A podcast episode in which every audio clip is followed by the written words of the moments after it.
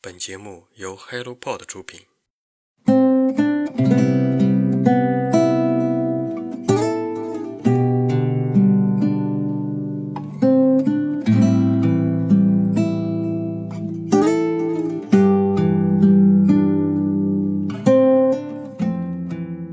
Hello，大家早上好，欢迎来到晨间书室，我是花花。最近谈论最多的就是《中国奇谭》这部动漫，这部中国动漫。近几年，国漫也在不断的发展壮大，从哪吒到白蛇等等一系列的动画被搬上大荧幕的同时，让国人看到了属于中国特色的动画文化。回想我的童年时代，每天放学的大风车是必不可少的项目，可以说出来的动画也是非常精彩。天上掉下个猪八戒。小鲤鱼历险记、小糊涂仙等等，都是我儿童时代最清楚的记忆。那个时候的家长好像不会因为动画内容有什么所谓的暴力而制止。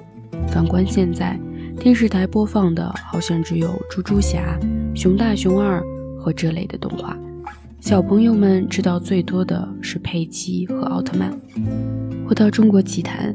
它突然出现在大众视野，一个是它独具特色的风格，第二个就是被某家长评论内容过于恐怖，吓着了他的孩子，而部分的自媒体人疯狂转载，引发社会讨论。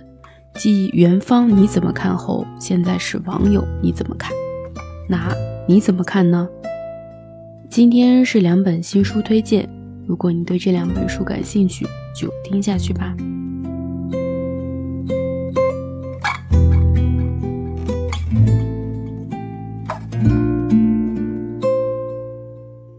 必为我歌唱。加拿大作家米歇尔·拉巴利亚蒂，译者方元平，出品方新经典文化。保罗是一名成功的漫画家，但他正在经历一段失意的人生。十几年前，保罗和妻子露西买下了这座带有花园的房子，这里面曾经是家庭欢聚的地方，承载着一家人最美好的回忆，而现在。保罗独自住在空荡荡的房间里，妻子的离去，女儿的叛逆和离巢，母亲对治疗的抗拒，让他不得不随时准备面对悲痛、变化和分离。肩膀痛苦、逐渐脱落的牙齿和致命的呼吸困难暂停症，让折磨着他。他不知道怎么面对这种孤身一人、逐渐老去的生活。往日的幸福一旦消逝。如何才能度过这段艰难的时光？保罗在迷惘中不断地寻找答案。书的内容形式是漫画，将所有的情感直白地显露出来。我们越来越放弃那种繁琐的、需要猜忌的表达方式，将自己的情感、自己的体验清晰地表达出来。在表达后，能够理解的人自然会理解；指责过于直白的人也允许存在。最近的生活哲理也在不断的改变，逐渐减少套路，正视了不同的声音。我们不确定未来会不会更好，只是放下了糟糕的过去。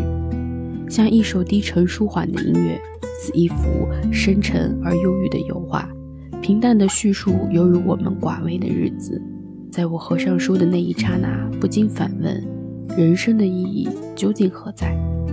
除了对于人生的思考，作者还借用了保罗这个分身，表达了自己的爱好以及对于加拿大社会的评论。当然，相对于《当尘埃落尽》，本书关于加拿大政治的内容少了很多，这对于读者要求相应也较低了很多。能够专注于在作品中读出人生、体味人生，这个人生的漫画中的人物，也就是现实中的我们。忧伤也有颜色，不幸中也有春天，而春天到了。在现实的糟心和独自生活的一地鸡毛中，保罗努力尝试，但又失败，但依然随处可见他对于艺术和阅读的热爱，对于文字的偏执，还有一只狗狗的相伴。最终，他种下了邻居送他的小樱桃树。当我们分别后，不必为我歌唱。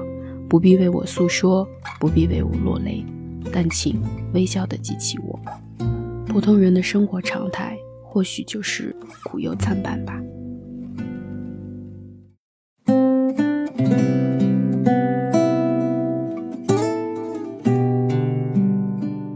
诽谤，意大利作家罗莎·文特雷拉，译者楚可凡，出品方创美工厂。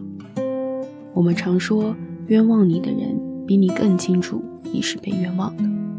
诽谤是一部家族长篇小说，描述了卡特琳娜以及她的两个女儿特蕾莎和安吉丽娜在逆境下的不同命运。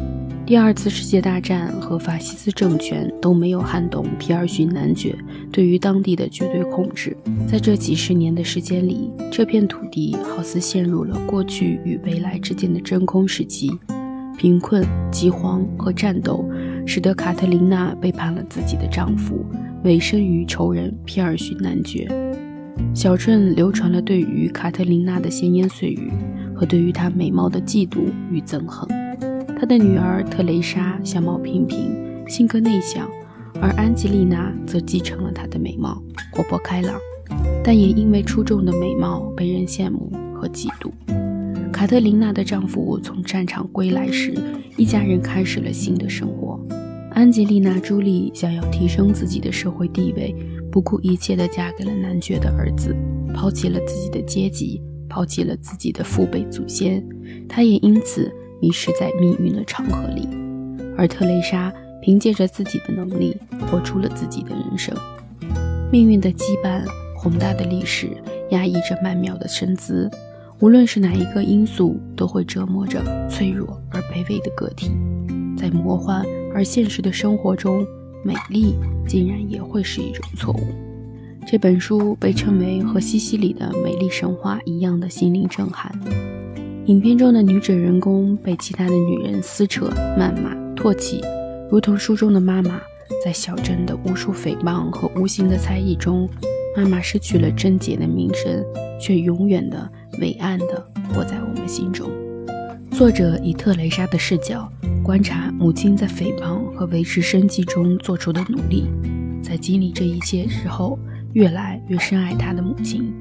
特蕾莎说：“那一刻，我突然感觉到，在闲言碎语、秘密和羞耻组成的无形恶意中，依然藏着属于一位母亲的平静与不平凡。